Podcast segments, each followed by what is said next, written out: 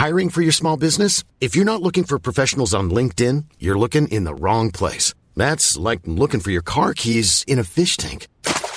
LinkedIn helps you hire professionals you can't find anywhere else, even those who aren't actively searching for a new job but might be open to the perfect role. In a given month, over 70% of LinkedIn users don't even visit other leading job sites. So start looking in the right place. With LinkedIn, you can hire professionals like a professional. Post your free job on linkedin.com slash people today. Everyone knows therapy is great for solving problems, but getting therapy has its own problems too, like finding the right therapist, fitting into their schedule, and of course, the cost. Well, BetterHelp can solve those problems. It's totally online and built around your schedule. It's surprisingly affordable too. Connect with a credentialed therapist by phone, video, or online chat, all from the comfort of your home. Visit betterhelp.com to learn more and save 10% on your first month. That's BetterHelp, H E L P. There's never been a faster or easier way to start your weight loss journey than with PlushCare. PlushCare accepts most insurance plans and gives you online access to board-certified physicians who can prescribe FDA-approved weight loss medications like Wigovi and Zepbound for those who qualify. Take charge of your health and speak with a board-certified physician about a weight loss plan that's right for you. Get started today at plushcare.com slash weight loss. That's plushcare.com slash weight loss. plushcare.com slash weight loss.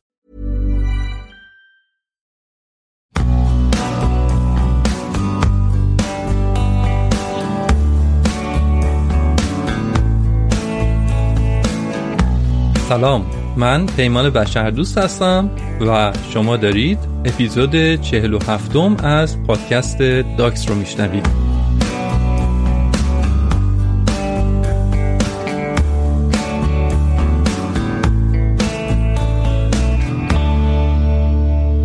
در فوریه سال 2021 وقتی که مردم کشور کوچیک امارات متحده عربی داشتن بر روی زمین پنجاهمین سالگرد تأسیس کشورشون رو جشن می گرفتن همون موقع کاوشگر عمل که مال این کشور بود بعد از طی 500 میلیون کیلومتر به مدار مریخ رسیده بود. مریخ پیمای عمل یا امید تونسته بود که در اولین تلاش خودش به مدار مریخ برسه.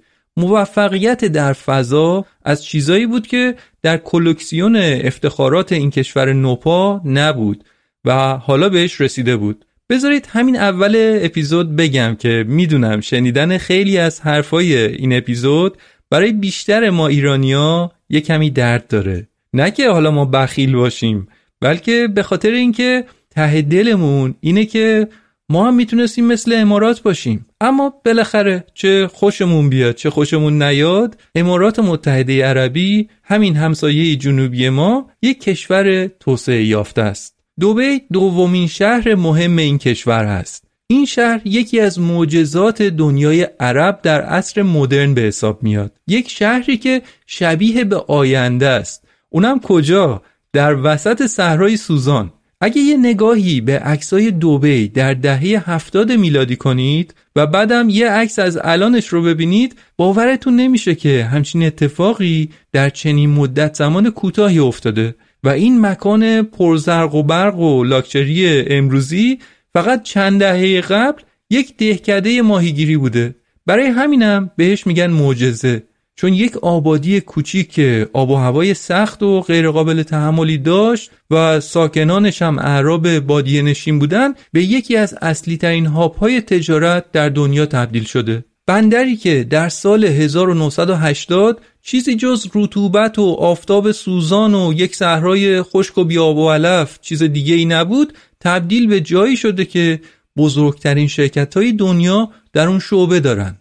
بزرگترین ساختمون های دنیا رو در اونجا ساختن. و اینطور هم نیست که فقط آسمون خراش داشته باشه که تازه اگه فقط اونم بود باز قابل تحسین بود. بلکه اماراتی ها تونستن که یک کشور قدرتمند رو تقریبا از هیچ بسازن. به هر حال این یک واقعیته. چه دوست داشته باشیم چه نداشته باشیم. امارات متحده در آمریکا لابی می‌کنه و اونجا صاحب نفوذ هستش. همین کشور کوچیکی که ما همیشه به تنه میگیم آره فقط 50 ساله که ساخته شده. همین کشور تونسته ساختمون 163 طبقه‌ای برج الخلیفه رو در مدت 47 ماه و متروی دوبی رو فقط در عرض چهار سال بسازه. چطور این اتفاق افتاده؟ اگه فکر می‌کنید که همه اینا فقط به خاطر پول نفته باید بگم که اشتباه فکر می‌کنید. عملکرد رهبران و مدیران دوبی شبیه به معجزه است شبیه به جادوه. اما می‌دونیم دیگه در دنیای واقعی نه معجزه داریم و نه جادو.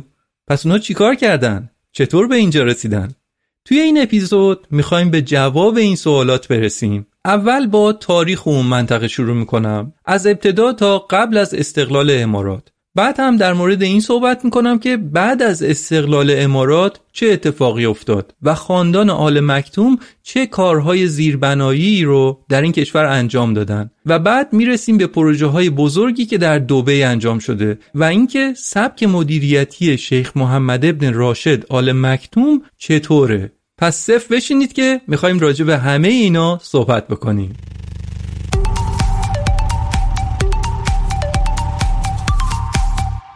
اسپانسر این اپیزود یک استودیوی طراحی و معماری داخلیه.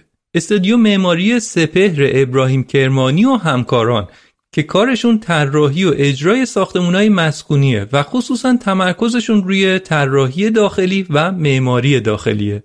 کپی کار نیستن و اینطور نیست که همه ساختمونایی که کار می‌کنن شبیه به هم باشه. بسته به اقلیمی که ساختمون در اون هست یک طراحی منحصر به فرد می‌کنن.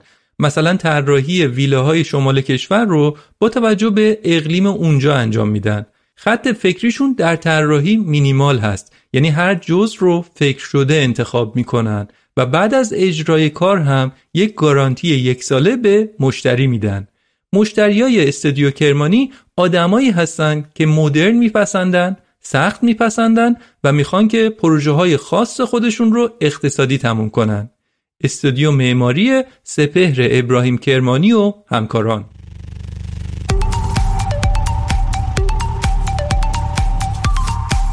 خب فکر کنم لازم نیست که بگم امارات متحده در کجا واقع شده. هممون می‌دونیم. امارات با ما همسایه است ناسلامتی. اما بازم میگم کشور امارات در شبه جزیره عربستان واقع شده. اما اگه به نقشه نگاه کنید می‌بینید که باز خود امارات هم در یک شبه جزیره هستش. یعنی شبه جزیره در شبه جزیره است. امارات متحده عربی و عمان در کنار هم هستند و در یک ناحیه‌ای هستند که از سه طرفش با خلیج فارس هم جوارن. به این شبه جزیره میگن شبه جزیره مسندم. منظور همون جایی هستش که امارات و بخشای از کشور عمان قرار گرفته. از شمالی ترین نقطه شبه جزیره مسندم یعنی حالا همون امارات تا جنوبی ترین نقطه ایران که میشه جزیره لارک فقط 39 کیلومتر فاصله است. یا مثلا از جزیره کیش تا دوبی فقط 200 کیلومتر فاصله است. یعنی فاصلمون انقدر کمه با امارات. حالا ببینیم گذشته این منطقه چطور بوده؟ زندگی در منطقه مسندم چه کیفیتی داشته؟ منطقه مسندمی که امروز بهش میگیم امارات. چند هزار سال قبل مردم این منطقه چطور زندگی می‌کردن؟ هزاران سال اعراب بادیه نشین در اون منطقه زندگی می‌کردن و این مردم به خاطر آب و هوای ناسازگار بیابان مجبور بودن که به طور روزانه در جدال با مرگ باشن. بادیه نشین بودن. در طول تاریخ اون ناحیه حاکمان متفاوتی داشته. بیشتر طول تاریخ رو میشه گفت که زیر سلطه ایران بوده. در زمان داریوش بزرگ اون ناحیه تصرف شد و قرنها زیر سلطه ایران موند. بعد از اسلام زیر نظر خلفای اسلامی بود. دوباره جست و گریخته زیر نظر پادشاهان ایران بود. زیر سلطه پرتغالی ها رفت و در نهایت هم زیر سلطه بریتانیا بود. خلاصه اینکه یک سلطان محلی که بر همه منطقه سلطه داشته باشه وجود نداشت. برای همینم هر قبیله توسط بزرگ قبیله یا شیخ اون قبیله اداره می شده. منظور از قبیله همون خاندان هست. چیزی که عرب ها بهش میگن آل. مثلا آل مکتوم یا آل نهیان. خب قبل از اینکه یه استراحت کوچیکی کنیم این رو هم بگم که ویدئوی مربوط به این اپیزود هم در کانال یوتیوبمون منتشر میشه. بنا داریم که برای هر اپیزود یه نسخه خلاصه تر تصویری هم در یوتیوب منتشر کنیم. چون خیلی هستن که دوست دارن تصاویر مربوط به اون اپیزود رو هم همزمان ببینن که اینجوری تو ذهنشون تصویر سازی بشه و بهتر یادشون بمونه.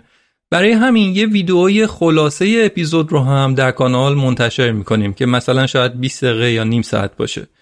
می‌خوایم یه همچین کاری رو برای هر اپیزود بکنیم. حالا شاید با یکی دو روز تاخیر بعد از انتشار هر اپیزود بشه. کانال یوتیوبمون هم اسمش هست Doxperience. توی این کانال من هم ویدئوی تجربه هام رو می‌ذارم و هم مطالب تکمیلی پادکست Dox رو. برای همینم اسم کانال هست Doxperience. که هم اشاره داره به Dox و هم به تجربه ها لینکش رو می‌ذارم که سر بزنید. حالا دیگه بریم برای استراحت.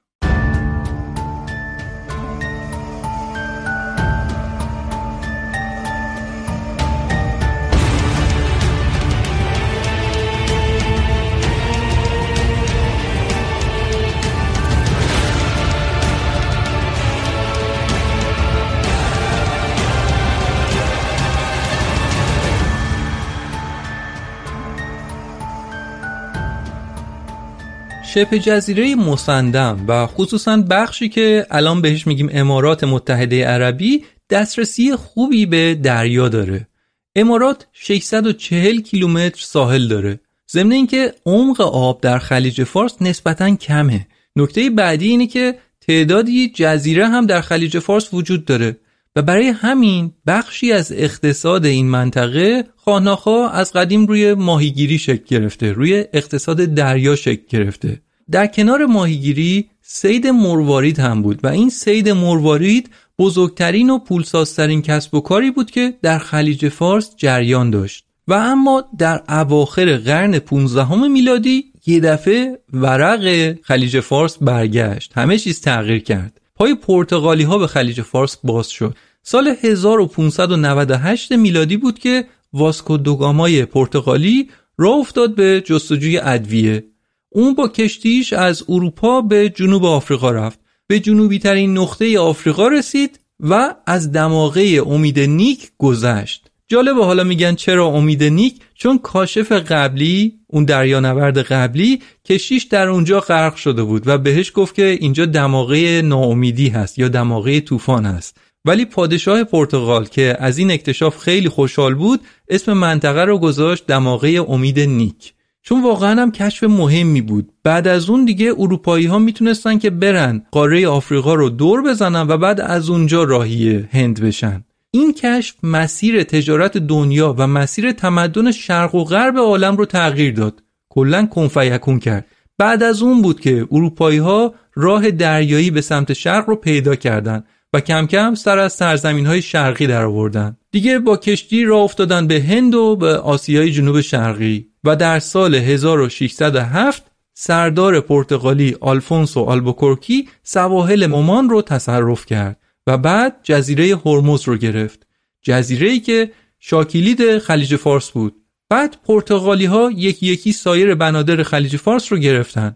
اون سالا تازه 6 سال بود که دولت صفوی در ایران شکل گرفته بود و سی چل سالی هم می‌شد که سلطان محمد فاتح قسطنطنیه یا استانبول امروزی رو گرفته بود و تازه این دو ابرقدرت یعنی ایران و عثمانی با هم گلاویز شده بودند.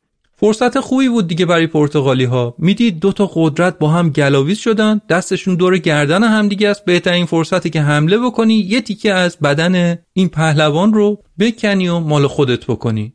در اون شرایط پرتغالی ها اومدن. جزیره هرمز و بنادر مهم حاشیه جنوبی خلیج فارس رو که ایرانی ها روشون سلطه داشتن رو گرفتن. پرتغالی ها بنادر رو می‌گرفتن و بعد مثلا قلعه نظامی می ساختن و بعد شروع به تجارت می‌کردن. انحصار تجارت فلفل و ادویه رو در منطقه خلیج فارس و دریای عمان گرفتن. چون در بخشای از هند هم حضور داشتن و از همون طریق ادویه وارد می‌کردن.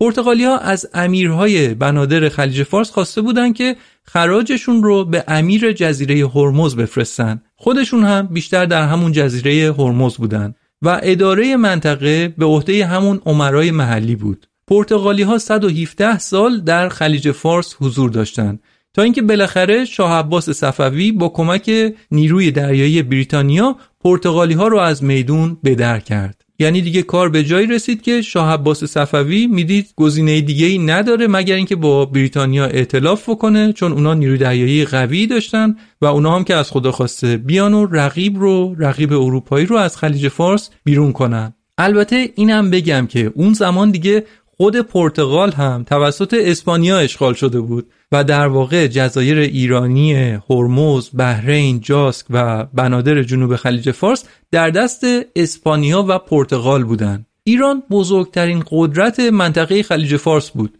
اما نیروی دریایی قوی نداشت و ضمن اینکه با گرفتاری های دیگه ای داشت دست و پنجه نرم می‌کرد از اون ور عثمانی ها بودن از این ور مسائل داخلی بود قدرت مرکزی ایران ضعیف می‌شد دوباره قوی می‌شد. اینا باعث شد که مسئله خلیج فارس اولویت اول کشور ایران نباشه و اینجوری کنترل خلیج فارس کاملا به دست بریتانیا افتاد. کشتی های بریتانیایی برای رسیدن به هند باید از بعضی از این بنادر خلیج فارس رد می شدن توقف می کردن غذا و آزوقه می گرفتن اونجا.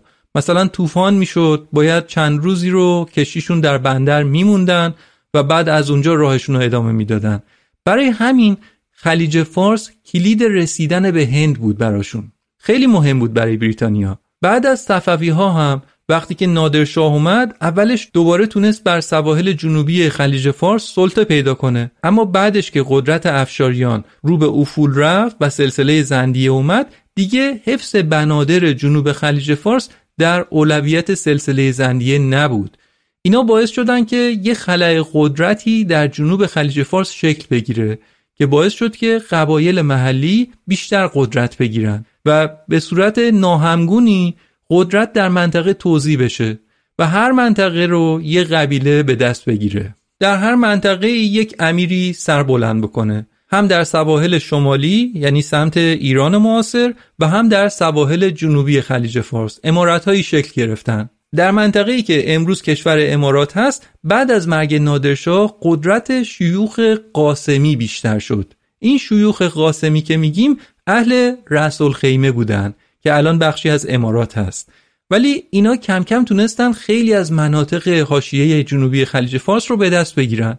الان دیگه اواخر قرن 18 هم هست و یه اتفاق دیگه ای داره در شبه جزیره عربستان میفته و اون هم ظهور وهابیت هست که توی اپیزود چهلم در مورد تاریخچه وهابیت گفتم درست در این زمان بود که مردم بیشتر شبه جزیره عربستان از جمله همین شیوخ قاسمی وهابی شدند.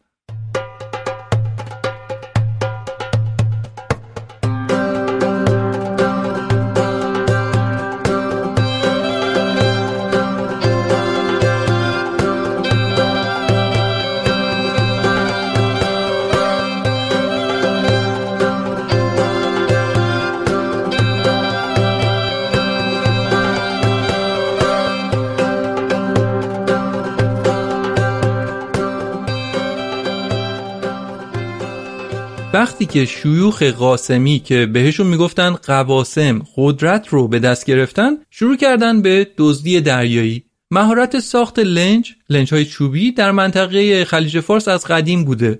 با لنج به خلیج فارس و دریای عمان می‌رفتن و کشتی های عبوری رو تلکه می‌کردن. یعنی همون جایی که محل عبور و مرور کشتی های اروپایی و خصوصا کشتی های بریتانیایی بود. فکر کن قواسم به تیپوتار کیا هم زده بودن. اینجا بود که وقتی گزارش های دزدی دریایی زیاد شد نیروی دریایی بریتانیا وارد عمل شد.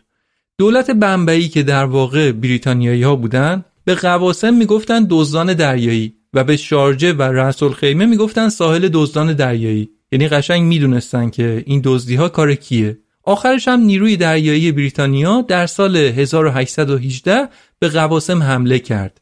میشه سال 1196 شمسی. خلاصه جنگ خونینی سر گرفت و بریتانیا هرچه خشم داشت سر قواسم خالی کرد. زد کشتیاشون رو منهدم کرد و سرکوبشون کرد کلا. اما برای اینکه خیالش از بابت دزدی های آینده راحت بشه نشست با اونها قرارداد صلح امضا کرد. ژانویه سال 1820 قراردادی بین بریتانیا و شیوخ منطقه امضا شد که بهش میگن قرارداد صلح عمومی. در اون قرارداد چی نوشته؟ اینکه قواسم دیگه دست به دزدی دریایی نزنه. از سواحلی که زیر سلطه این شیوخ هست برای دزدی دریایی استفاده نشه. دیگه چی گفتن؟ اون زمان دیگه بریتانیا بردهداری رو ممنوع کرده بود. در قرارداد صلح نوشتن که تجارت برده و حمله برده ممنوعه. و مسئله دیگه این بود که در صورت تبعیت از مفاد قرارداد این امارت ها تحت حمایت بریتانیا قرار می گرفتن و این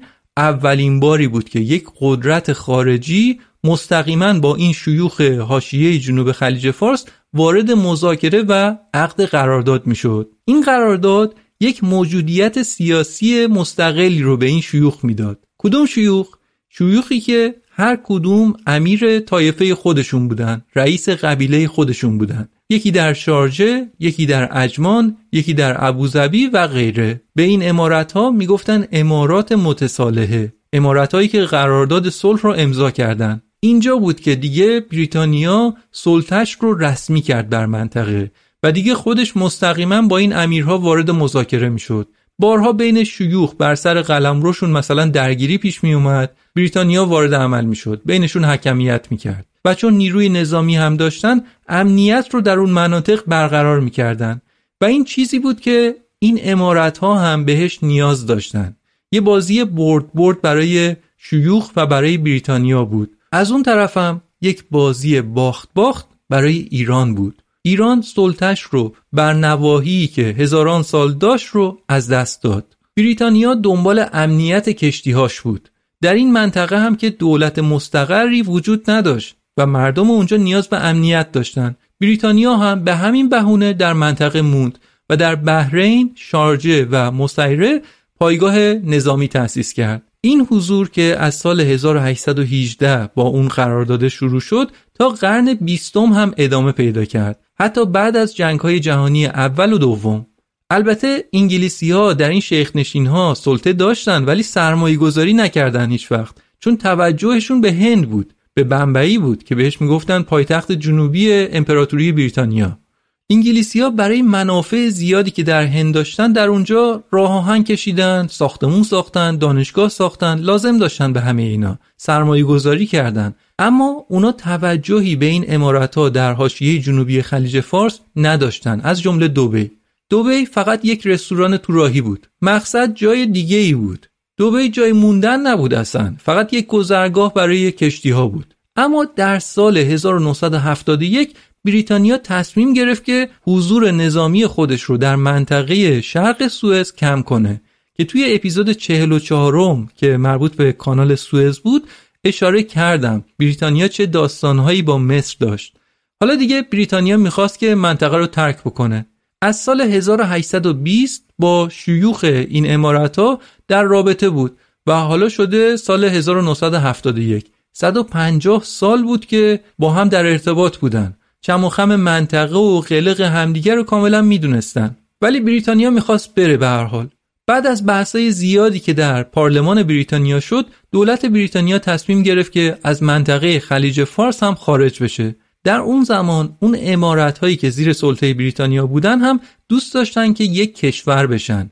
به چند دلیل که عمدتا تهدیدهای خارجی بودن. یکیش تهدید عربستان بود که روی یه بخشایی از خاک این امارت ها ادعا داشت و شیوخ متصالحه میترسیدن که عربستان که کشور بزرگتری بود یه وقت بهشون ناغافل حمله کنه. دلیل دیگه هم عراق بود. عراق برای مخالفان این شیوخ اسلحه فرستاده بود و این زن وجود داشت که عراقی که نزدیک شده بود به اتحاد جماهیر شوروی می‌خواد در این امارت ها اقدامات براندازانه انجام بده. داستان جنگ سرد و یارگیری بین ابرقدرت ها یکی زیر لوای اتحاد جماهیر شوروی بود یکی زیر لوای غرب بود و غیره. خلاصه ترسشون جدی بود.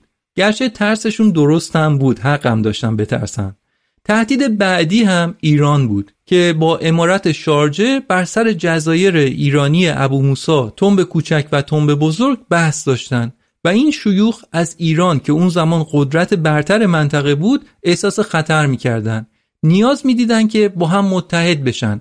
اینطوری قوی تر می شدن می‌تونستن مقابل این تهدیدات بهتر عمل بکنن اونها با میانداری بریتانیا از قبلترش از سال 1968 شروع کرده بودند به صحبت ها که یک فدراسیونی تشکیل بدن و با همدیگه همکاری بکنن. داریم راجع به کدوم امارت ها حرف می‌زنیم؟ کدوم شیخ نشینا؟ ابوظبی دوبی شارجه اجمان ام القوین رأس الخیمه و فجیره.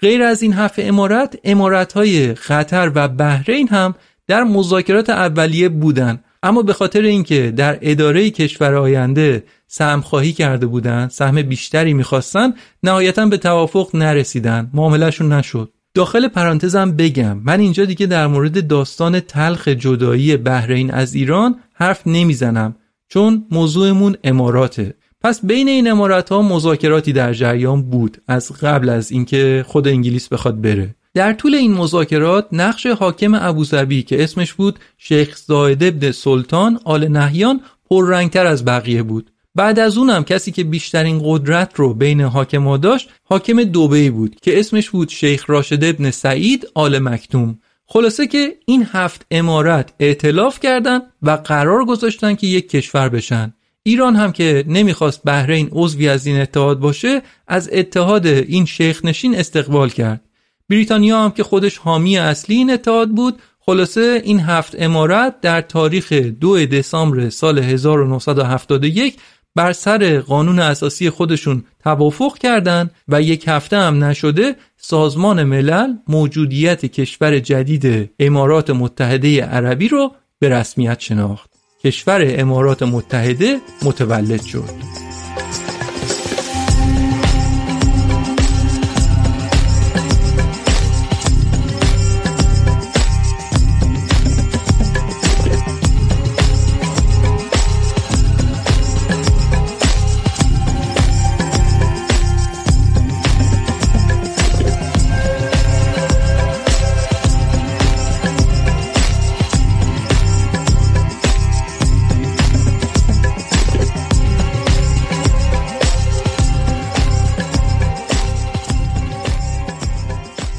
بر اساس قانون اساسی که این هفت امارت توافق کردن قرار شد که این هفت رئیس امارت عضو شورای عالی رهبران بشن و هر پنج سال یک بار از بین خودشون یک نفر رو به عنوان رئیس یا حاکم کل کشور امارات انتخاب کنن و یه نفر رو هم به عنوان معاون حاکم کل انتخاب بکنن.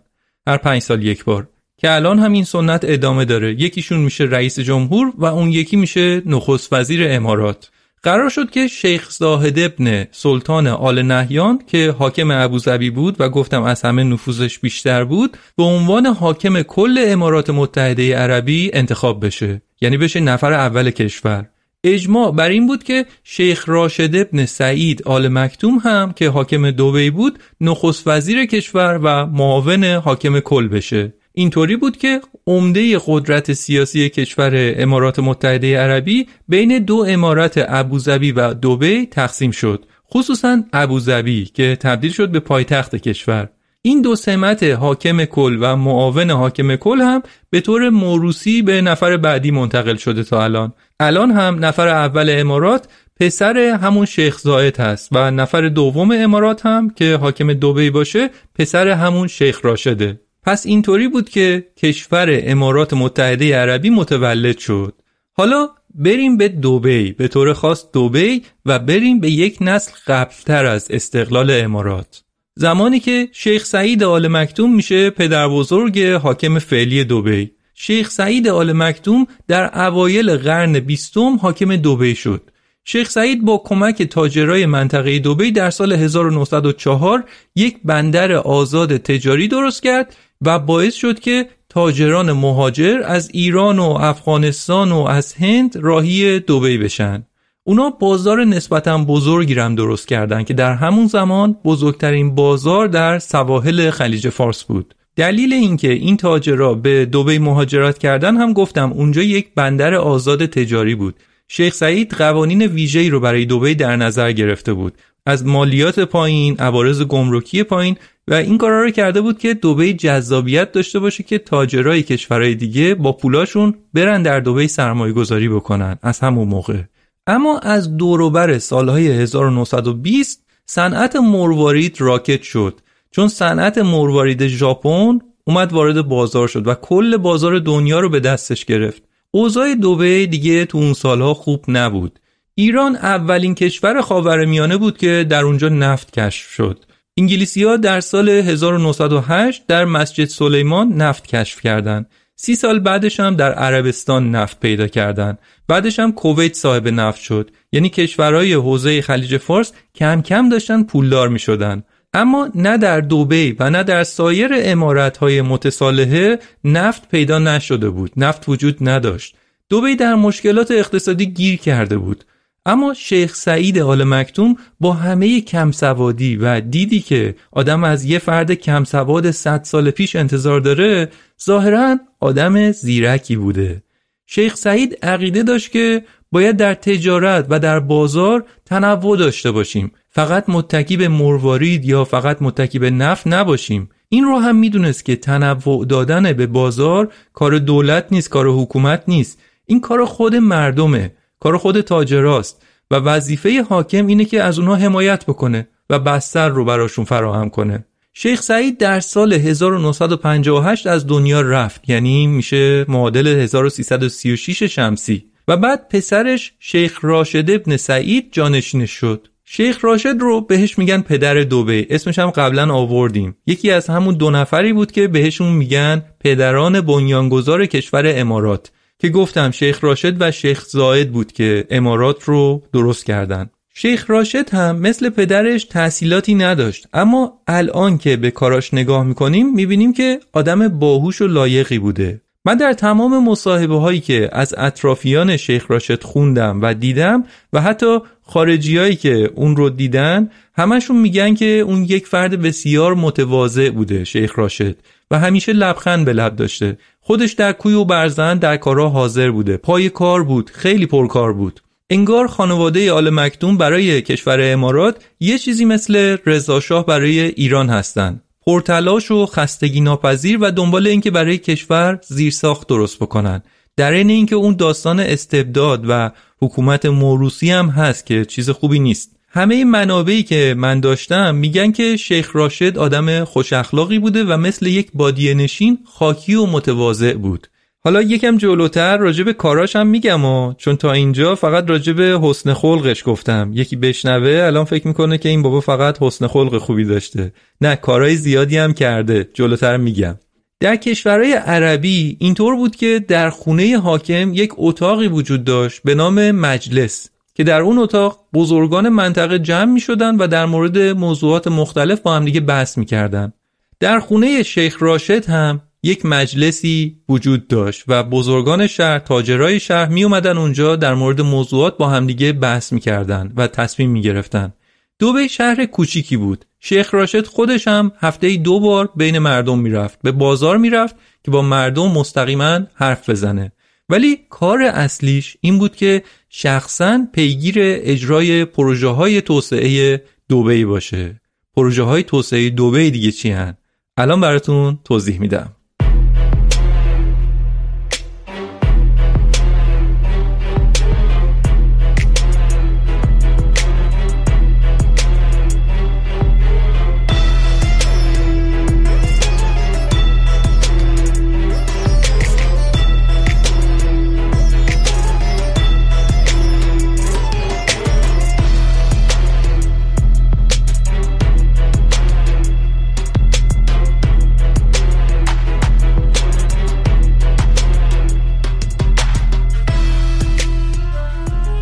شهر دوبی به طور طبیعی یک کانال آبی در خودش داره.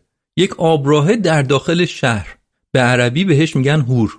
یک کانال آب شوره که به خاطر جزر و مد آب دریا به طور طبیعی درست شده و وجود این کانال یک مزیتی به بندر دوبی می‌داد از همون قدیم.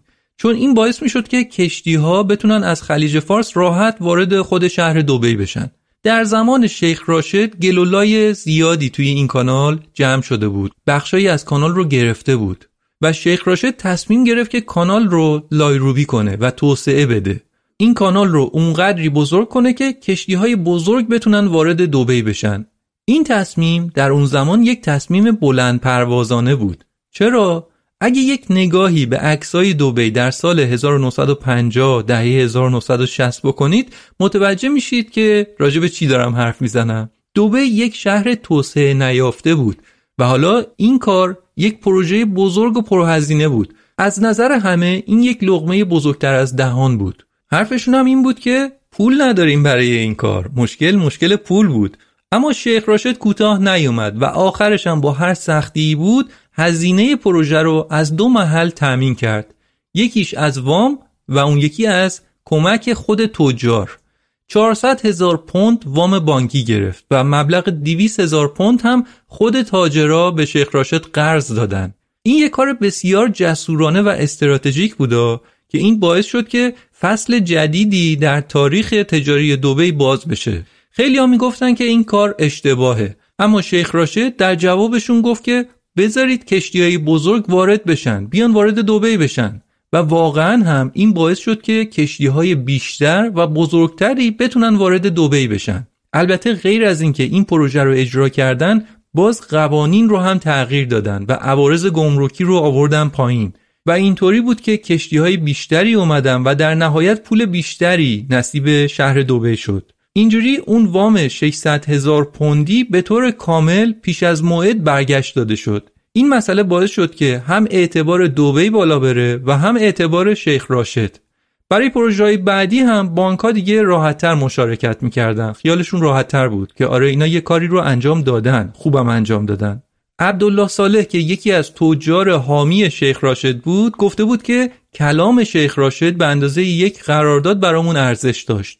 غیر از قرارداد حرف شیخ برای ما سند بود. شیخ وام ها رو قبل از سررسید پس می‌داد. می‌بینید یک حکومت اینطوری برای خودش سرمایه اجتماعی درست می‌کنه.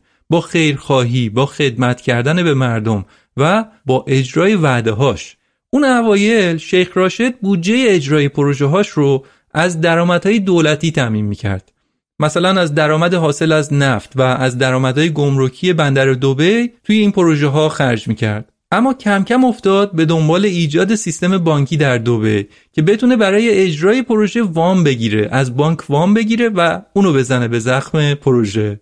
اینجای داستان باید بریم به ایران. بانک شاهنشاهی ایران اولین بانک تاریخ ایرانه که در واقع یک بانک بریتانیایی ایرانی بود. این بانک در سال 1889 در زمان ناصرالدین شاه شروع به کار کرد. اما 60 70 سال بعدش در دهه 1950 دیگه در ایران فعالیتی نداشت. در ایران چندین بانک کاملا ایرانی دیگه تأسیس شده بودند. اما در دوبی قضیه فرق می‌کرد. دوبی هنوز بانک نداشت. اینطوری بود که بانک شاهنشاهی ایران در دوبی شعبه باز کرد. در واقع میگم بانک بریتانیایی بود اما یک اسم بزرگ و معتبر روش بود. ایران. ایران کشوری که در منطقه اعتبار بالایی داشت. بانک شاهنشاهی ایران در دوبه تأسیس شد و بزرگ شد توسعه پیدا کرد و بعدها بانک عظیم و معروف HSBC بانک شاهنشاهی ایران در دوبه رو خریداری کرد و اسمش شد HSBC خاورمیانه. البته اینا چند دهه بعدش اتفاق افتاده. ولی حالا دیگه اینجای داستان سعی کنید به ایناش خیلی فکر نکنید که ایران ما کشوری که در بانکداری هم در منطقه پیشرو بود الان بانکهاش به خاطر تحریم به سیستم جهانی بانکی وصل نیستن. اما معتبرترین بانک های دنیا در دوبه فعالیت می‌کنن. به ایناش فکر نکنید که واقعا سوز داره. برگردیم به داستان. آره بانک شاهنشاهی ایران در دوبه شعبه زد. و خیلی از پروژه های اولیه دوبی رو تامین مالی کرد. البته میگم باز این یک بانک بریتانیایی بود ولی خب از ایران راهش رو به دوبی باز کرده بود. تمرکز شیخ راشد روی گسترش تجارت بود. روی این بود که زیرساخت برای تجارت درست بکنه. اعتقادش این بود که هر چیزی که برای تجارت خوبه برای دوبی هم خوبه.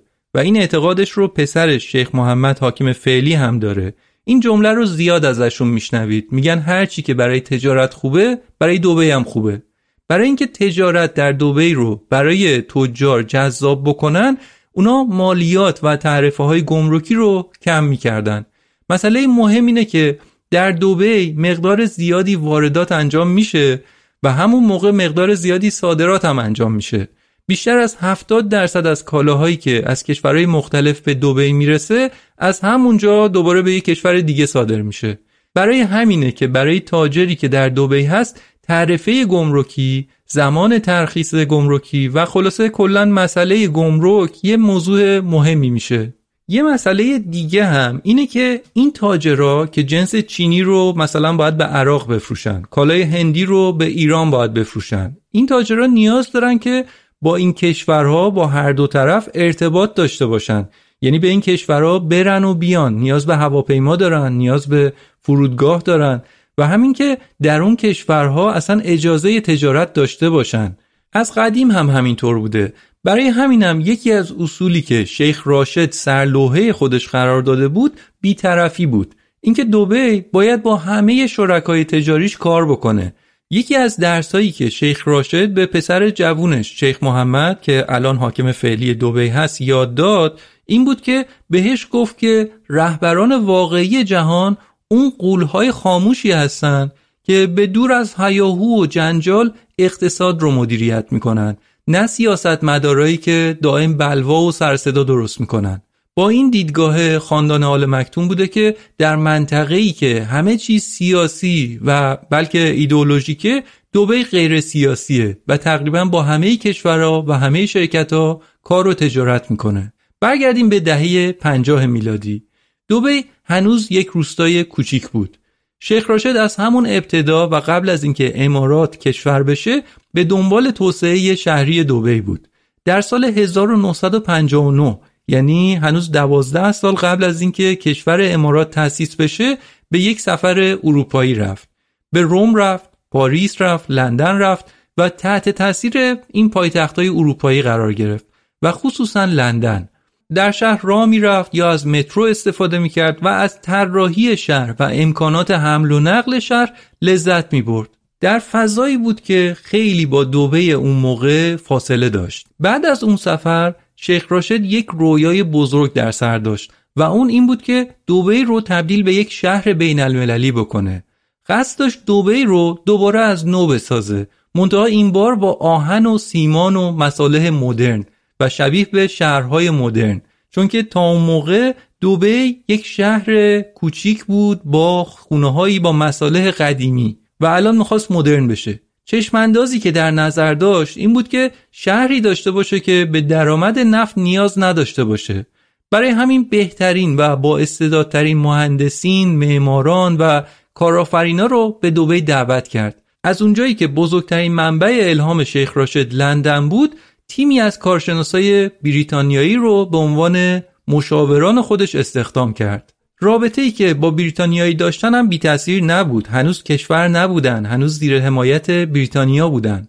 حتی پسر شیخ محمد رو هم برای کالج به لندن فرستاد. خلاصه اینکه رابطه ویژه‌ای با بریتانیا داشتن و دارن. هنوز هم همینطوره. هنوز هم هزاران نفر بریتانیایی در دوبه کار می‌کنن به عنوان مشاور و مدیر در جاهای مختلف. اما رویای شهر بین المللی شیخ راشد بدون داشتن فرودگاه محقق نمی‌شد. تاجرای دوبی برای پرواز به هند یا ژاپن برای معاملات تجاریشون مجبور بودن که به قطر یا بحرین سفر کنن بعد از اونجا دوباره یه پرواز دیگه یا دو پرواز دیگه بگیرن و به مقصد برسن.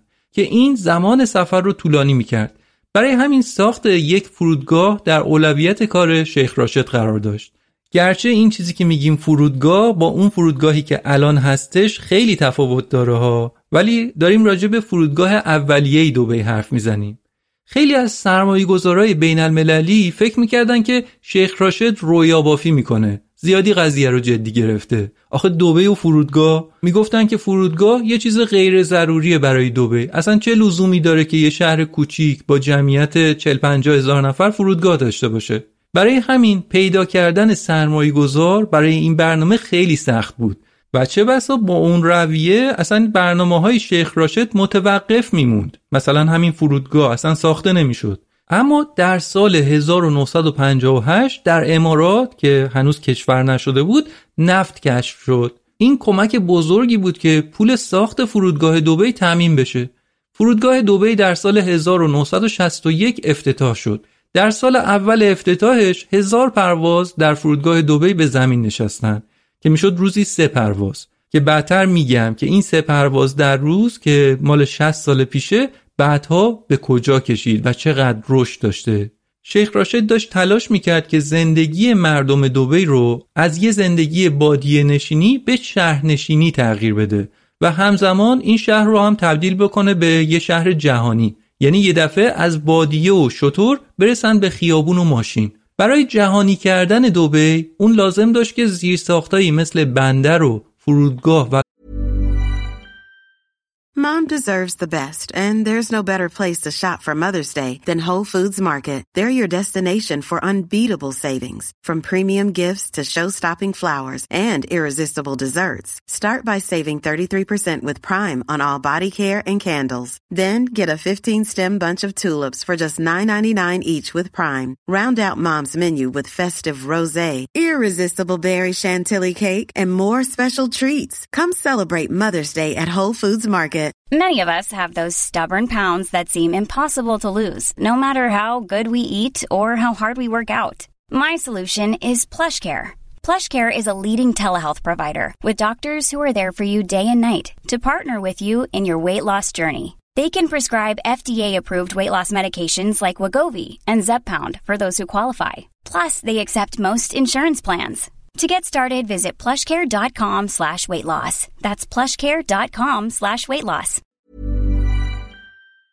کانال رو راه بندازه چون بندر و فرودگاه یعنی درهای دوبی به روی دنیا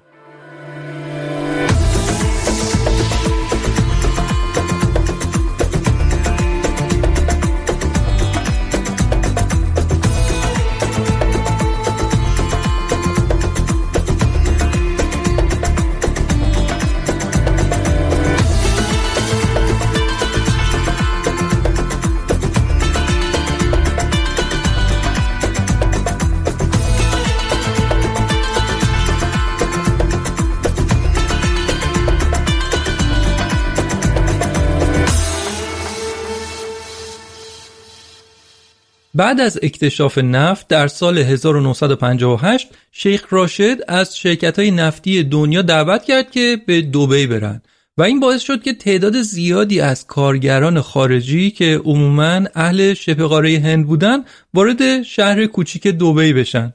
اونقدری آدم به دوبی سرازیر شدن که تا 9 سال بعدش جمعیت دوبی سه برابر شد. سه برابر که شد تازه رسید به 175 هزار نفر. دوبی اینجا نیاز داشت که یه پروژه‌ای رو انجام بده که توجه جهان رو به خودش جلب بکنه. چون دنبال این بودن که تجارت رو رونق بدن دنبال این بودن که تجارت رو تنوع بدن. سرمایه دارها سرمایه گذارهای جهانی بیان وارد دوبی بشن.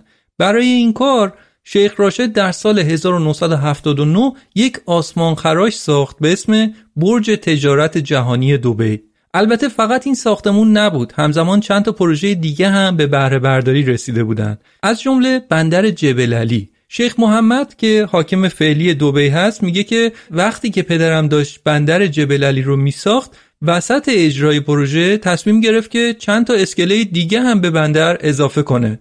تازه خود پروژه پروژه بزرگی بود. یه دفعه وسط راه گفت که چند تا اسکله دیگه هم می‌زنیم. این سرمایه گذاری زیادی بود. میگه اوضاع دیگه طوری بود که خود تاجرها اومدن به من گفتن که تو رو خدا تو برو با شیخ صحبت بکن ازش بخوا که منصرف بشه. ما به این همه اسکله نیاز نداریم. این کار دور ریختن پوله. میگه وقتی که من به پدرم گفتم جواب داد که ما یه ثروت رو به تمومی داریم به اسم نفت. تا دیر نشده باید ازش استفاده کنیم. این اسکله ها شاید الان لازم نباشن ولی در آینده لازم میشن. شیخ محمد در کتابش نوشته که در همون زمان افتتاح این پروژه یعنی چند ماه چند سال بعد از همون صحبت که کرده بودن تمام اسکله ها در زمان افتتاح با تمام جر سقیلاش داشت استفاده می‌شد. یعنی آینده رو انگار خوب پیش بینی کرده بود. این پروژه ها یعنی پروژه ساختمون تجارت جهانی دوبی و بندر جبل علی اونقدر برای امارات مهم بودن که گذاشتن وقتی که ملکه الیزابت دوم به امارات رفت این پروژه ها رو افتتاح کرد براشون. شاید هم اماراتی ها می‌تونستن خودشون افتتاح کنن و بگن که ما یه کار ملی انجام دادیم و خودمون هم افتتاح می‌کنیم. اما گذاشتن وقتی که ملکه الیزابت دوم میاد اونجاها رو افتتاح کنن. چرا؟ چون که در این صورت همه دنیا متوجه می شدن که اتفاقات بزرگی در دوبی داره میافته. این پروژه نقطه عطف دیگه برای دوبی بود و باعث شد که واردات به دوبی در عرض ده سال 20 برابر بشه. افتتاح برج تجارت جهانی و بندر جبل علی می‌دونید کی بوده؟ روز هفته اسفند سال 1357 دو هفته بود که در ایران انقلاب شده بود. در همسایگی شمالی امارات متحده یعنی در ایران عزیز ما اتفاقات بزرگی در حال وقوع بود حکومت ایران به دست کسایی افتاد که علاقه ای به اقتصاد نشون نمی‌دادند و می‌خواستن چیزی که بهش می‌گفتن اقتصاد اسلامی رو در کشور پیاده بکنن. ایران داشت مسیری رو شروع می‌کرد که کم کم منجر به انزواش از دنیا می‌شد.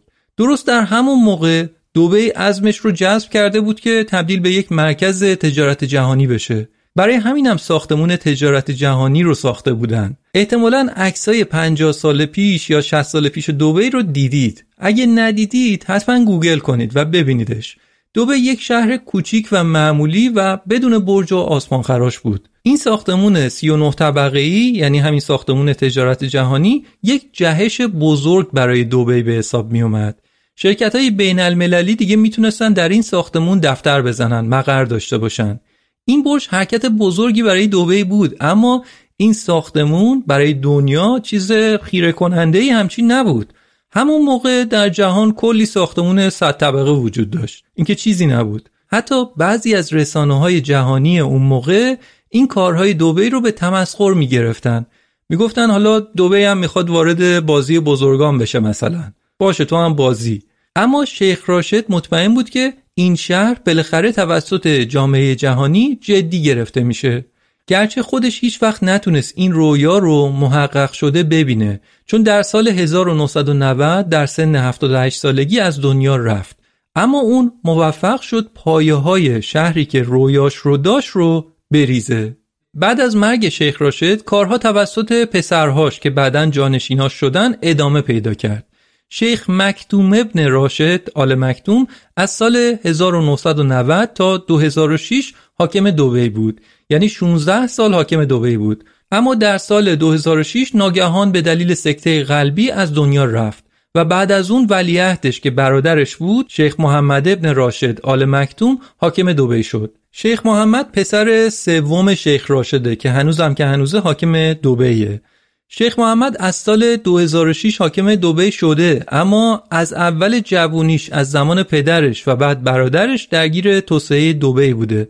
خصوصا درگیر بزرگترین پروژه های دوبه بوده و به خاطر همینم نقش اون رو در توسعه دوبه خیلی زیاد می‌دونن. شیخ محمد هم مثل پدرش دنبال تبدیل دوبه به یک شهر مدرن و بین المللی بود. منبع الهامش دنیل برنهم معمار آمریکایی بود. برنهم کسیه که شهر شیکاگوی آمریکا رو در سال 1909 طراحی کرده. برنهم اعتقاد داشت که معماری باید بزرگ باشه.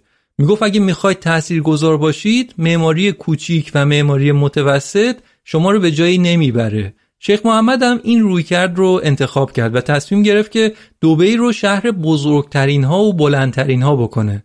در سال 2000 اون برج‌های دوقلوی امارات رو افتتاح کرد که در اون زمان از تمام برج‌های قاره اروپا بلندتر بودند. در سال 2010 هم ساخت برج الخلیفه تموم شد که بلندترین آسمان خراش دنیاست الان. ممکنه البته یه سال دیگه دو سال دیگه نباشه. خود شیخ محمد آدم عملیاتی هست و خیلی از اوقاتش رو در سایت پروژه ها میگذرونه. اون یه مرسدس بنز کلاس جی سفید رنگ داره که شماره پلاکش هست دوبه یک. بیشتر اوقات شیخ محمد در طول روز سوار بر همین ماشین شاسی بلند و عملیاتی هست و داره در شهر میگرده به پروژه ها سر می‌زنه و یا به دفترش که بهش میگن دفتر استراتژیک میره و خلاصه درگیر پروژه ها هست. خیلی ها میگن که همین شماره پلاک ماشینش معموریت اون رو نشون میده دوبه یک. یعنی هم خودش فرد شماره یک دوبه هست و هم می‌خواد که دوبه رو شهر شماره یک دنیا بکنه. شیخ محمد از دهه هفتاد میلادی در توسعه فرودگاه دوبی به طور مستقیم درگیر بوده. در سال 1985 هم هواپیمایی امارات رو تأسیس کرده که حالا کمی بعدتر جزئیات بیشتری راجع بهش میگم. اما همین ایرلاین ایرلاین امارات باعث شد که پای توریستا و کارآفرینها و سرمایه گذارهای زیادی به این شهر باز بشه. در سال 2002 شیخ محمد به خارجی ها اجازه داد که در دوبی ملک بخرن و این باعث شد که خیلی زود این شهر تبدیل به یکی از بزرگترین بازارهای املاک و مستغلات جهان بشه. میلیاردرهای جهان از فرصت استفاده کردند که در شهری که قوانین مالیاتی سهلگیرانه ای داره ملک بخرن و اینجوری شد که دوبه یه دفعه تبدیل شد به یک سایت ساخت و ساز بزرگ. خیلی ها فکر می‌کنن که دوبه رو پول نفت ساخته میگن امارات پول نفت رو زده به زخم دوبی و یه شهر خوشگل درست کرده. در حالی که امارت دوبی در مقایسه با سایر شیخ نشینا و سایر کشورهای حوزه خلیج فارس نفت چندانی نداره. مثلا ابوظبی تقریبا ده برابر نفتش بیشتر از دوبی هست. پس داستان یه چیز دیگه است. مسئله دوبی فرق داره. وقتی که شیخ محمد حاکم دوبی شد یک پیام اختار برای مقامات دوبی فرستاد. اختار جدی که ما در وضعیت مرگ و زندگی هستیم. به مقامات گفت که نفت دوبی تمام خواهد شد. باید کسب و کارها رو متنوع بکنیم. خب اینایی که خیلی سریع گفتم عواملی بودن که باعث شدن که شهر دوبی رشد خیلی سریعی داشته باشه. حالا در ادامه راجع به جزئیات بعضی از این پروژه ها هم صحبت می کنم اما قبل از اون بذارید حالا این همه که راجع به نکات مثبت دوبه گفتم راجع به نکات منفی هم بگیم. نکته منفی هم داره. ولی خب موضوع بحث ما این نیست که بیایم نکات منفی این شهر رو بگیم. بحث ما اینه که این شهر چطور رشد کرد. در صورت بذارید دو تا نکته منفی هم بگم. رشد سریع دوبه تبعات منفی زیادی داشته. 95 درصد از جمعیت دوبی رو خارجی ها تشکیل میدن و این فرهنگ شهر رو به شدت تحت تاثیر قرار میده. اینکه 5 درصد جمعیت افراد بومی باشن و بقیه خارجی باشن یه پدیده خاص شهر دوبی هست. شهرهای جهانی و چند فرهنگه دنیا مثل لندن یا نیویورک یا جاهای دیگه هم خارجی زیاد دارن. اما جمعیت غالب اونها با خود افراد بومیه. مثلا لندن کلی خارجی داره. ولی معلومه که لندن یک شهر انگلیسیه. ولی راجع به دوبه قضیه فرق می‌کنه. دوبه ساکنان ثابت و ساکنان قدیمی نداره به اون صورت. همه مهمون هستن. 95 درصد جمعیت خارجی هن که فرهنگ و دین اینها با هم فرق داره. و این مسئله مشکلاتی رو ایجاد می‌کنه برای مردم اونجا. موضوع بعدی محیط زیست هست که باعث انتقادات زیادی به دوبه میشه که مثلا برق زیادی در اونجا مصرف میشه یا آب زیادی مصرف میشه. اونم چی؟ در شهری که در بیابون واقع شده. مثلا می‌پرسن که آبی که اون زمین های گلف یا باغ رو باهاش آبیاری می‌کنن یا اصلا آب خوراکی دو میلیون نفر از کجا میاد؟ این انتقادات هم هست. اما حکومت دوبه میگه که برنامه های زیادی داره که دوبه رو به یک شهر پایدار از نظر زیست محیطی تبدیل بکنه. اینم از این جنبه. اینا رو هم فقط خواستم امپیتری وار بگم و رد بشم که بعد به موضوع مهمتری برسیم.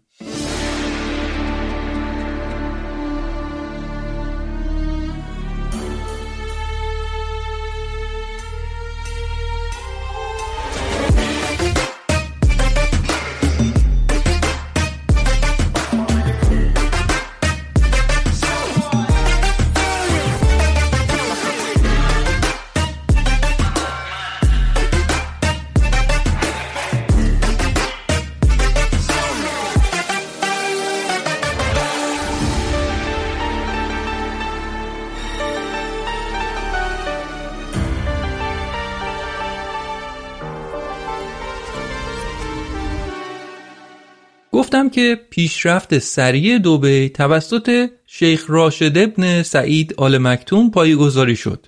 اما نقش پسرش شیخ محمد ابن راشد آل مکتوم که الان حاکم دوبه هست هم خیلی پررنگه. چون که اون هم در زمان پدرش و هم در زمان برادرش در پیشرفت دوبه نقش فعال داشته.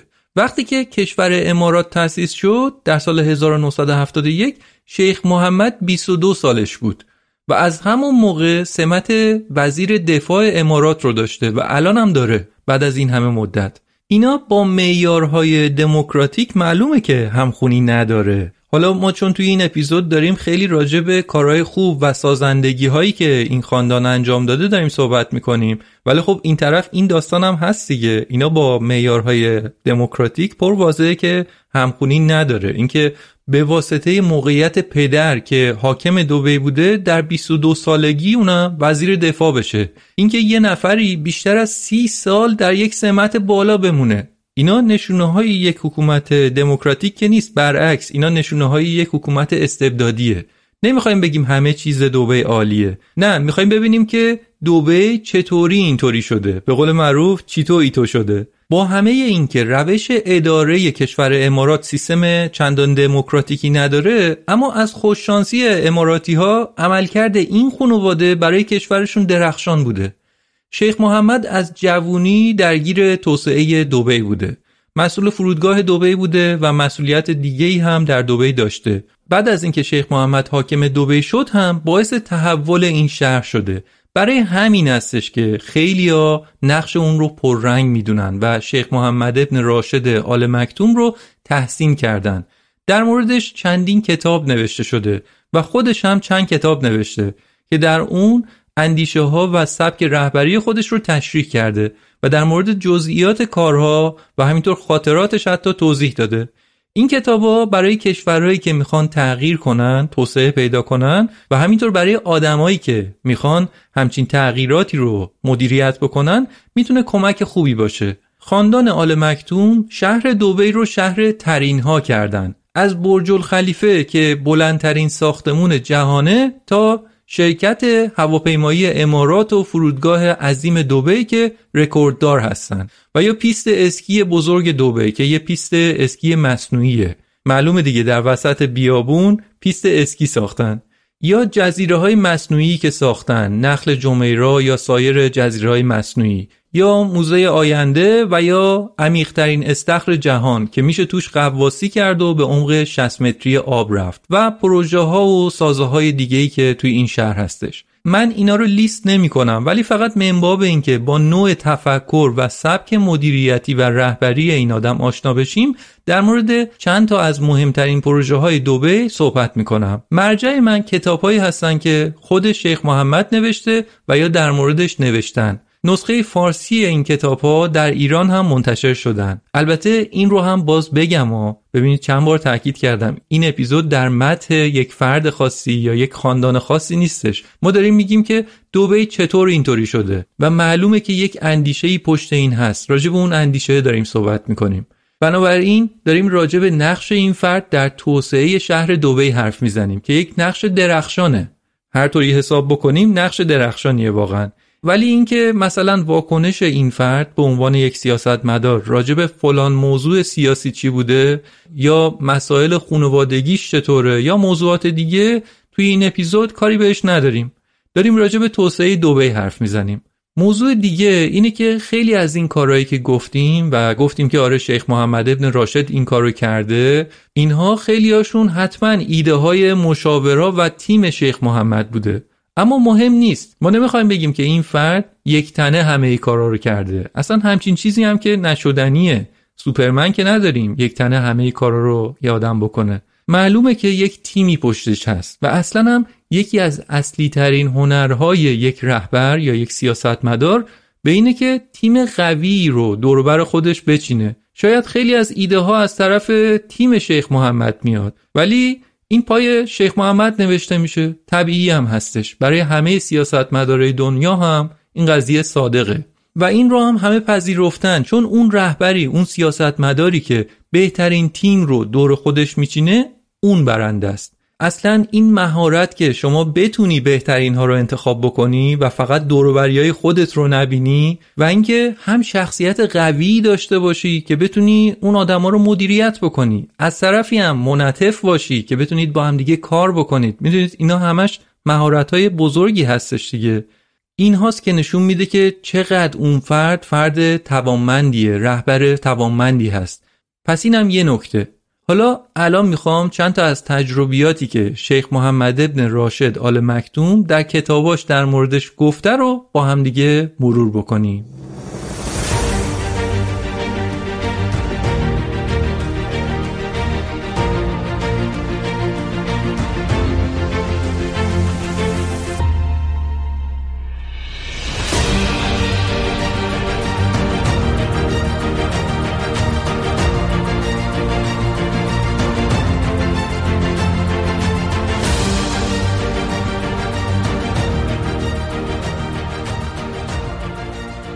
موضوع اول فرودگاه دوبی و هواپیمایی امارات هست.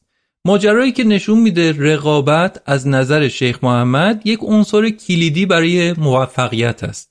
داستان برمیگرده به سال 1985 که میشه مثلا سال 1363 64 اون موقع فرودگاه دوبی با الگو گرفتن از فرودگاه سنگاپور ساخته شده بود جلوتر گفتم که حتی در زمان قبل از استقلال امارات ساخته شده بود از همون اولم قرار بوده که این فرودگاه محل سوختگیری پروازهای طولانی بین شرق و غرب بشه. قرار بود که فرودگاه مرحله به مرحله توسعه پیدا کنه. طبق سیاست کلی کشور امارات که این بوده که با همه کشورها تجارت می‌کنیم آسمونشون هم برای همه کشورها باز بوده. سیاست آسمان باز. در سال 1985 70 درصد از پروازهای فرودگاه دوبی در دست هواپیمایی Gulf Air بود. این ایرلاین متعلق به چهار کشور حاشیه خلیج فارس بود ولی hub ش یا در واقع مرکزش خود فرودگاه دوبی بود. این ایرلاین با توجه به اینکه 70 درصد پروازهای دوبی در دستش بود دنبال بیشتر کردن سهمش بود باز. برای همین به دولت دوبی ضرب العجل چند هفته ای داد. که یا سیاست آسمان باز رو تموم می‌کنید یا اینکه ما پروازامون رو کاهش میدیم. یعنی دوست داشت که ایرلاین های دیگه اصلا وارد دوبی نشن و سهم اینا بیشتر بشه. خب Gulf Air با توجه به اینکه بیشتر پروازهای فرودگاه رو داشت فکر می‌کرد که دست برنده رو داره و خواستش هم سریع قبول میشه. اما در کمال تعجب این تهدید نه تنها باعث شد که گلفر موقعیت خودش رو از دست بده بلکه باعث یه تحول در کشور امارات شد. کلا در کشور امارات. شیخ محمد میگه که ما درخواست اونا رو به یه دلیل ساده رد کردیم. ما به رقابت اعتقاد داریم نه حمایتگرایی. چون سالمترین راه برای کشور ما رقابته. برای همین ما دو تا هواپیما دو فروند در واقع هواپیما از کشور پاکستان اجاره کردیم و یک هواپیمایی ساختیم. هواپیمایی که اسمش شد امارات. یعنی Gulf Air فکر کرد که الان یه تهدیدی می‌کنیم. اینا هم سریع به خواستمون تن میدن. برعکس شد. یک رقیب سرسخت پیدا کردن. هواپیمایی امارات. شیخ محمد سر موریس فلانگن که یک بریتانیایی بود که قبلا از مدیران British Airways بود رو به خدمت گرفت و بهش مأموریت داد که هواپیمایی امارات رو تأسیس بکنه. بعد هم ده میلیون دلار فقط ده میلیون دلار رو اختصاص دادن که چند هواپیما اجاره بکنن. چند ماه بعد اولین پرواز هواپیمایی امارات در کراچی پاکستان به زمین نشست. این شروع متواضعانه هواپیمایی بود که در عرض چند سال تبدیل به یکی از بزرگترین و معتبرترین هواپیمایی های جهان شد. جالب اینجاست که بعدا مشاورای شیخ محمد بهش گفتن که حالا که airline خودمون رو داریم سیاست آسمان باز رو الان برداریم که همه سهم بازار مال هواپیمایی خودمون بشه هواپیمایی امارات بشه. و جالبتر این که جواب شیخ محمد باز همون بود. گفت که نه هواپیمایی امارات هم باید در کنار بقیه رقابت بکنه. شیخ محمد در کتابش میگه که درسی که این ماجرا داره اینه که رقابت همیشه شما رو قویتر و بهتر می‌کنه. فقط آدم های ضعیف از رقابت میترسن. ما تونستیم موقعیتمون رو بهتر کنیم چون به رقابت اعتقاد داریم. همینطور که هواپیمایی امارات توسعه پیدا می‌کرد فرودگاه دوبی هم به موازاتش رشد می‌کرد و بزرگ می‌شد. در سال 2014 فرودگاه دوبی تونست از فرودگاه هیتروی لندن هم پیشی بگیره و فرودگاهی شد که بیشترین جابجایی در دنیا در اون اتفاق میفته البته این آمار این رقابت ها سال به سال تغییر می‌کنه. شاید امسال یه فرودگاه دیگه اول باشه. ولی به هر حال چیزی که می‌خوایم بگیم اینه که جایگاهش رو رسونده به سطر جز اون چندتای اوله. تازه در کنار فرودگاه دوبی و در کنار همین هواپیمای امارات دهها شرکت جانبی دیگه هم رشد کردن. شغل ایجاد کردن پول ساختن. شرکت های تدارکات غذای مسافرها مثلا. یا شرکت های خدمات فرودگاهی فروشگاه های بزرگ محافظ مالیات فرودگاه ها که هر کدوم از اینایی که میگیم شرکت های موفق و بزرگی شدن. تبدیل شدن به یک رفرنس جهانی در کار خودشون. حالا جزئیات و اسامی این شرکت ها چی هستن چی کار می‌کنن توی این کتاب هایی که در مورد شیخ محمد هست گفته شده. من دیگه بهشون نمی‌پردازم. دیدگاه شیخ محمد راجع به دوبی ساده است. میگه ما باید در هر کاری که انجام میدیم بهترین باشیم. رتبه اول رو باید داشته باشیم. در یه مصاحبه ای که با خبرنگار سی بی اس داشت گفته بود که من می‌خوام کشورم نه در منطقه که در جهان اول بشه. بهترین باشه در همه چیز. تحصیلات عالی، سلامت، مسکن.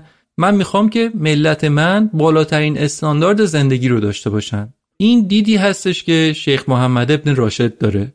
حالا می‌خوام ماجرای دوم رو تعریف کنم. داستان ساخت برج الخلیفه که الان بلندترین ساختمون جهان هستش. و میگم ممکنه که یک سال دیگه یه ساختمون دیگه ای بلندتر باشه. ولی به هر حال اونا موفق شدن که همچین کار بزرگی رو انجام بدن.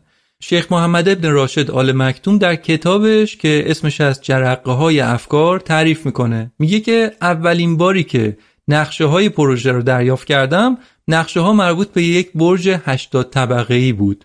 تیم سازنده اون پیمانکار می‌گفتن که می‌خوایم بهترین برج دوبی رو بسازیم. شیخ محمد میگه که در جلسه اول اصلا اظهار نظر خاصی نکردم. بنابراین تیم پروژه دیگه دستگیرش شد که باید بهتر عمل کنه. یک ماه وقت داشتن که در طرحشون بازنگری بکنن. بعد از یک ماه با طرح جدید دوباره برگشتن. اما طرحشون هنوز به نظر من بهترین نبود. بهشون گفتم که من بلندترین ساختمونی که بشر تا به حال ساخته است رو در این نقطه می‌خوام ما می‌خوایم بزرگترین و بهترین ساختمون باشه با بهترین باغها، بهترین فواره ها، بهترین هتل ها، بهترین و بزرگترین بازارچه ها همه توی یه ساختمون ها. ما می‌خوایم بزرگترین محله رو بسازیم که تا به حال برای بشر ساخته شده. خلاصه کنم چند بار رفت و برگشت این نقشه ها و صحبت کردن صحبت های وسواسگونه که باشه این خوبه ولی برید باز بررسی کنید دوراتون رو بزنید به قول معروف برگردید. و هر بارم اونا هی تعداد طبقات رو بیشتر کردن و در نهایت این ساختمون 163 طبقه ای در سال 2010 افتتاح شد. و ساختش هم گفتم کمتر از چهار سال طول کشید. و نه تنها این ساختمون بلندترین ساختمون جهان هست الان بلکه یکی از لوکسترین محله های مسکونی جهانه که هزاران نفر در اون زندگی می‌کنن. ساختن برج خلیفه به یک نقطه عطف کلیدی برای دوبی تبدیل شد. این ساختمون جایی شد که توریستایی که به دوبی میرن دوست دارن که به اونجا برن و در کنارش عکس بگیرن. بعدم چقدر برنامه در اونجا اجرا می‌کنن خود اماراتی ها که مدام این ساختمون و اسم این شهر به روی زبون ها بیاد. یعنی ببینید چه مارکتینگی و چه برندینگی دارن می‌کنن روی دوبی با استفاده از همین ساختمون ها چون خیلی ها میگن که حالا این ساختمون که چیزی نیستش ما بهترش هم می‌تونیم خودمون بسازیم. ولی مسئله این نوع تفکر هست که همه اینها رو در خدمت اون branding خودشون در نظر می‌گیرن و در نهایت هم ثروت خلق می‌کنن. این مهمه. آره می‌گفتم. خلاصه کلی برنامه دوروبر این ساختمون اجرا می‌کنن. چترباز میاد از بالای ساختمون میپره. کنسرت برگزار می‌کنن. اینفلوئنسرها اصلا خودشون میرن اونجا فیلم می‌گیرن و خلاصه همه اینا باعث میشه که میلیون ها توریست به دوبی برن. از این میلیون ها توریست که میگیم خیلی هاشون سرمایه گذار هستن خیلی هاشون کارآفرین هستن خیلی هاشون نخبه ها هستن. می‌دونید همه اینها آورده داره برای اون شهر و دوبی از همه اینا استفاده می‌کنه. در واقع هدف این نیست که یک ساختمونی ساخته بشه. هدف اینه که دوبی به اون چیزایی که می‌خواد برسه یعنی سرمایه و آدما کارآفرینا و سرمایه گذارا شیخ محمد میگه که مقامات خارجی و رسانه ها گاهی از ما می‌پرسن که چرا بلندترین ساختمون رو ساختیم؟ چرا چرا انقدر اصرار دارید که بلندترین ساختمون رو مثلا بسازید؟ این سوال رو می‌پرسن. ولی ما یک میلیارد دلار روی این پروژه خرج کردیم. آیا اونا نمی‌دونن که دوبی از ساخت برجی با این هزینه سود برده یا نه؟ معلومه که بیشتر از هزینهش درآمد داشتیم. ضمن اینکه ساختن بلندترین برج روی زمین یک دستاورد ملی و تاریخیه. این برج سمبل کشور ما شده نماد غرور ماست. هم برای مردم امارات و هم برای مردم عرب همه اعراب. می‌بینید اینطوریه ها که یک کشور کوچیک داییه رهبری و نمایندگی کل اعراب رو پیدا کرده. شیخ محمد میگه که مهم نیست که کار رو با قدم های کوچیک انجام بدید. مهم اینه که وقتی که کار به اتمام می‌رسه بزرگ و درخشان باشه.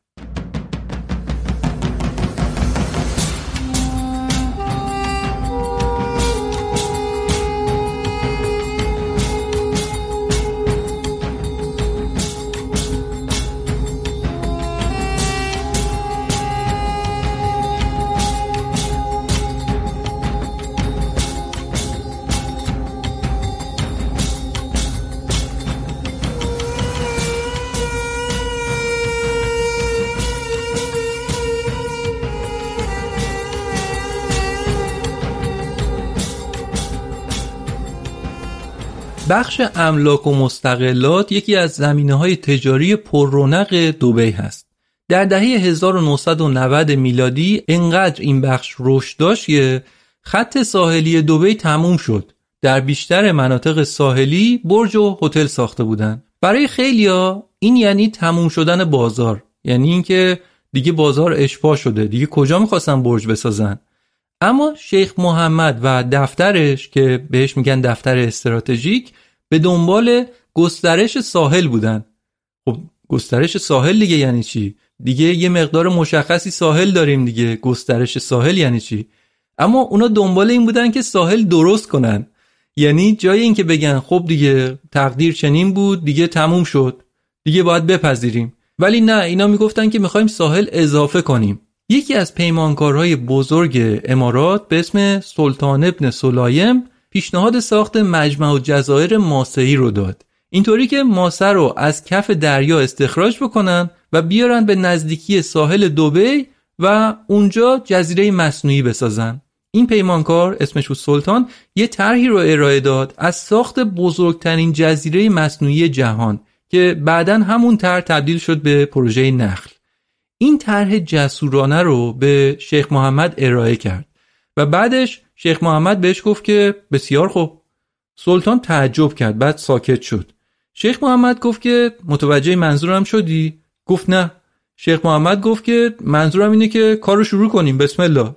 یعنی ایده رو رو هوا زد. با اینکه چقدر بلند پروازانه بود ولی دید که ایده خوبیه. گرچه که روی طرح بعدا مطالعات بیشتری انجام دادن تا اجرایی شد. ولی موضوعی که می‌خوایم بگیم این جسارت و این تصمیمات جسورانه هستش. یه کار دیگه ای هم که کردن این بود که به پیشنهاد خود شیخ محمد به جای اینکه یک جزیره دایره‌ای شکل ساده بسازن گفت که این رو بیایم شبیه به نماد امارات بکنیم که نخل هستش یکی از نمادهای امارات. این جزیره رو شبیه به نخل درست کردن که چقدر هم اون زمانی که می‌خواستن این رو بسازن سر و صدا شده بود و خب خیلی ها می‌گفتن که این کار شدنی نیستش ولی خب اجرا کردن و شد و الان هم خب خیلی اونجا ساکن هستن و داره استفاده میشه. شیخ محمد میگه که جزیره نخل جمیرا که از فضا میشه اون رو دید نمادی از جاه طلبی و بلند پروازی ماست. سمبل مثبت بودن و ظرفیت ما برای کارهای بزرگه. یه نکته ضمنی هم بگم این که خیلی میگن که آره اینا کاراشون رو میدن به پیمانکارای غربی اونا میان انجام میدن و غیره. بله پیمانکارای غربی هم هستن ولی یه تعداد زیادی پیمانکارهای منطقه‌ای هم هستن پیمانکارهای بومی هم هستن. می‌بینید خیلی از متخصصین عرب از کشورهای دیگه و در کنار خیلی از متخصصین دیگه از هند و ایران و جاهای دیگه مهاجرت کردن در امارات زندگی می‌کنن. و اینها شرکت های بومی رو ساختن اونجا. و خیلی از این پروژه هایی که راجع بهشون صحبت می‌کنیم توسط پیمانکارای منطقه‌ای داره انجام میشه.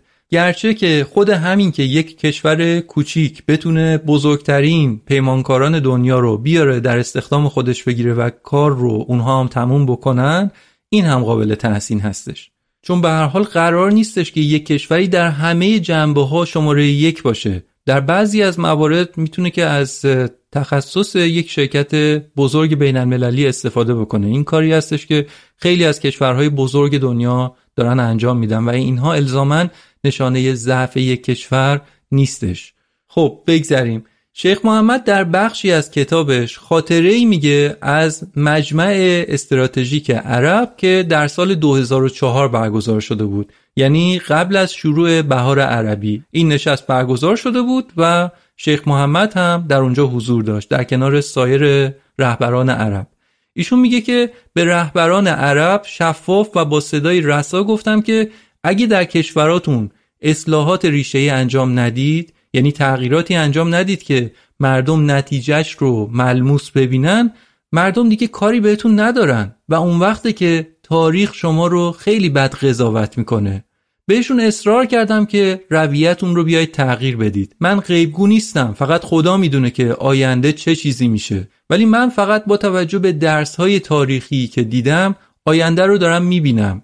چون برای هر عملی یک عکس عملی وجود داره. هر حادثه ای هر اتفاقی یه عواقبی داره. منظورش این بود که کارهایی که دارید می‌کنید یه تبعاتی برای خود شما خواهد داشت. میگه یادم وقتی که بعضی از رهبران عرب رو دیدم صریحا بهشون گفتم که چه اتفاقی ممکنه پیش بیاد. یعنی ممکنه که انقلاب بشه ممکنه که اینها جونشون رو از دست بدن. و بعضی از اونا عصبانی شدن و گفتن که نه همچین چیزی نیست. اینایی که میگی در گزارشاتی که ما می‌گیریم وجود نداره همچین چیزی نیست. میگه بهشون گفتم که مشکل شما اتفاقا در همین گزارش های شماست. این گزارش ها واقعیت رو به شما نمیگه. ولی من صادقانه دارم بهتون میگم. هیچ انگیزه دیگه ای جز خیر مردم عرب ندارم. شیخ محمد میگه که به بعضی از رهبران عرب گفتم که شماها خودتون زمانی انقلاب کردید و حالا نوبت خودتونه که به تغییری که مردمتون می‌خوان تم بدید. مردم دنبال یه زندگی عادی با عزت هستن و شما باید هر چه که در توان دارید براشون انجام بدید. اما آخرش هم اونا کاری نکردن. اونا فکر می‌کردن که مردمشون همیشه حرفای اینا رو باور می‌کنن. شما می‌تونید به مردمتون دروغ بگید. یه سال دو سال اما مطمئنا نه برای همیشه. برای همیشه نمیشه دروغ گفت. و بزرگترین مشکل این بود که اونا خودشون دروغهاشون رو باور کرده بودن. دچار توهم شده بودن که همه چیز عالیه و مردم هم ما رو قبول دارن. اما بعد از اینکه شبکه های اجتماعی رشد کرد خیلی از حقایق برای مردم عرب برملا شد و صبر مردم هم لبریز شد. انفجار قریب الوقوع بود. البته من در جایگاهی نیستم که کشورها یا دولتهای دیگر رو قضاوت بکنم. من برای همه آرزوی صلح و آرامش می‌کنم.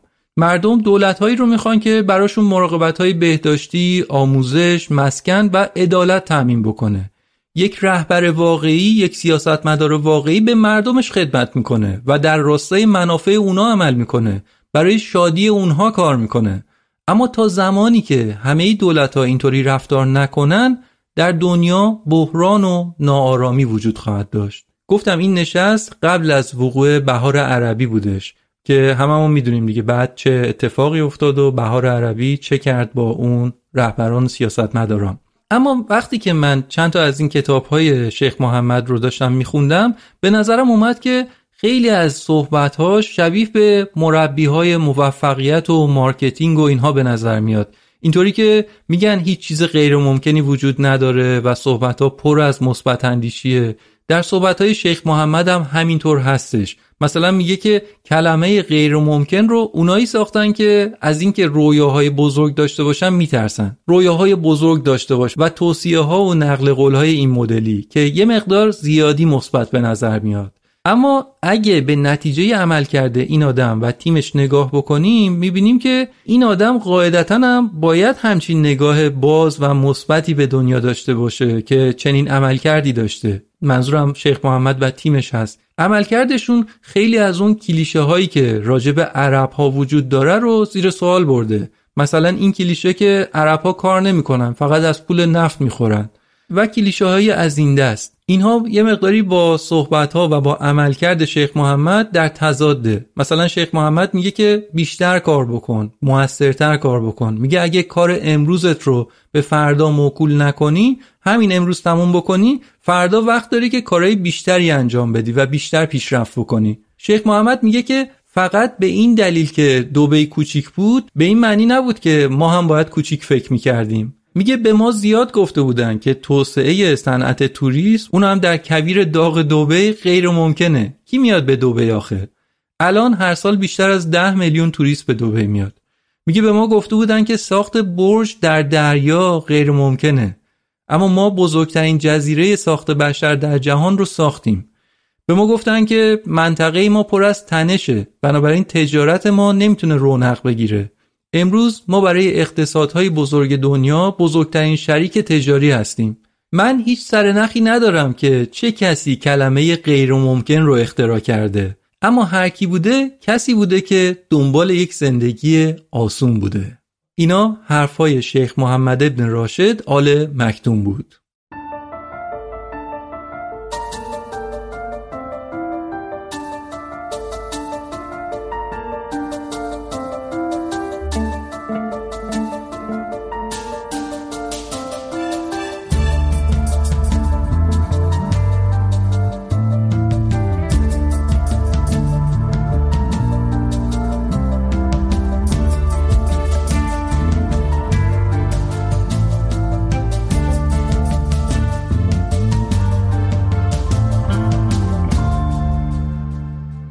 بدون شک شیخ محمد آدم بلند پروازیه آدم ریسک پذیریه و در عین حال آدم عملگراییه. فقط ادعا نمی‌کنه. بیگدار هم به آب نمی‌زنه از طرفی. یک پروژه محیر العقول یه پروژه جنجالی مثلا تعریف می‌کنه توجه ها رو به خودش و به دوبه جلب می‌کنه و بعد پروژه رو اجرا می‌کنه. این خیلی مهمه. پروژه رو تموم می‌کنه. نمی‌ذاره 5 سال ده سال سی سال تکمیلش طول بکشه. برج الخلیفه رو کمتر از چهار ساله ساختن. متروی دوبی رو چهار ساله ساختن. و این خوشنامی که به وعده هامون عمل می‌کنیم رو بخشی از برند دوبی کردن. در کتاب مدیریت و رهبری به سبک شیخ محمد یک نقل قول جالبی از خود شیخ محمد اومده که میگه که یه روز یه تاجر عربستانی به من گفت که وقتی که ما شنیدیم شما می‌خواید نخل جمیرا رو بسازید یا وقتی که گفتید که فرودگاه دوبی رو از فرودگاه هیتروی لندن هم شلوغتر می‌کنید ما گفتیم مگه میشه؟ حتما اینا دیوانه شدن. اما بعد دیدیم که انجام دادید.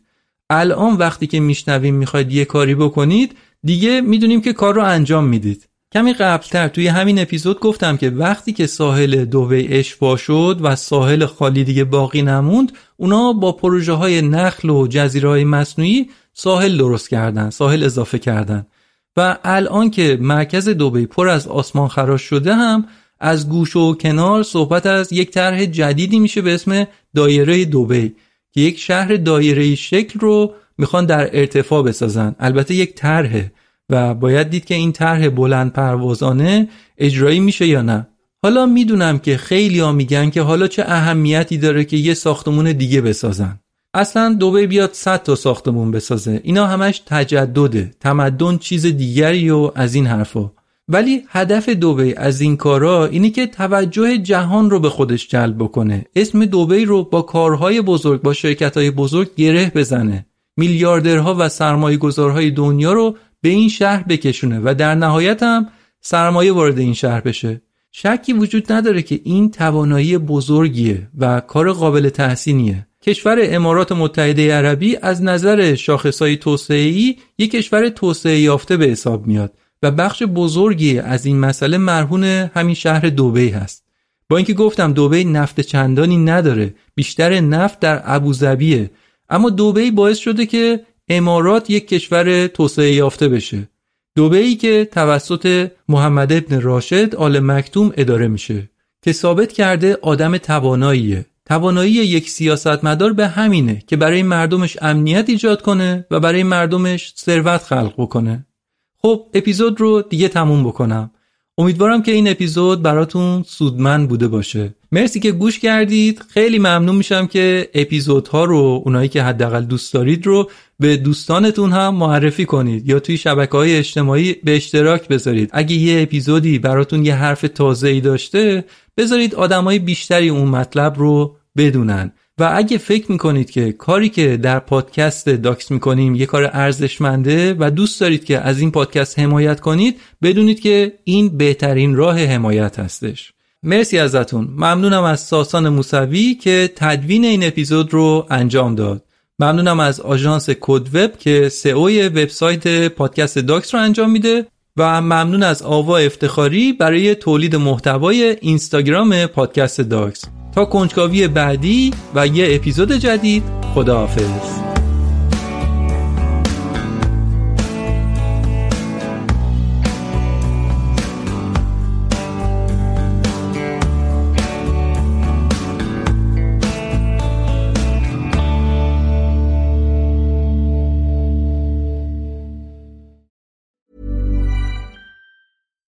Even when we're on a budget, we still deserve nice things. Quince is a place to scoop up stunning high-end goods for 50 to 80% less than similar brands. They have buttery soft cashmere sweaters starting at $50, luxurious Italian leather bags, and so much more. Plus, Quince only works with factories that use safe, ethical, and responsible manufacturing. Get the high-end goods you'll love without the high price tag with Quince. Go to quince.com/style for free shipping and 365-day returns.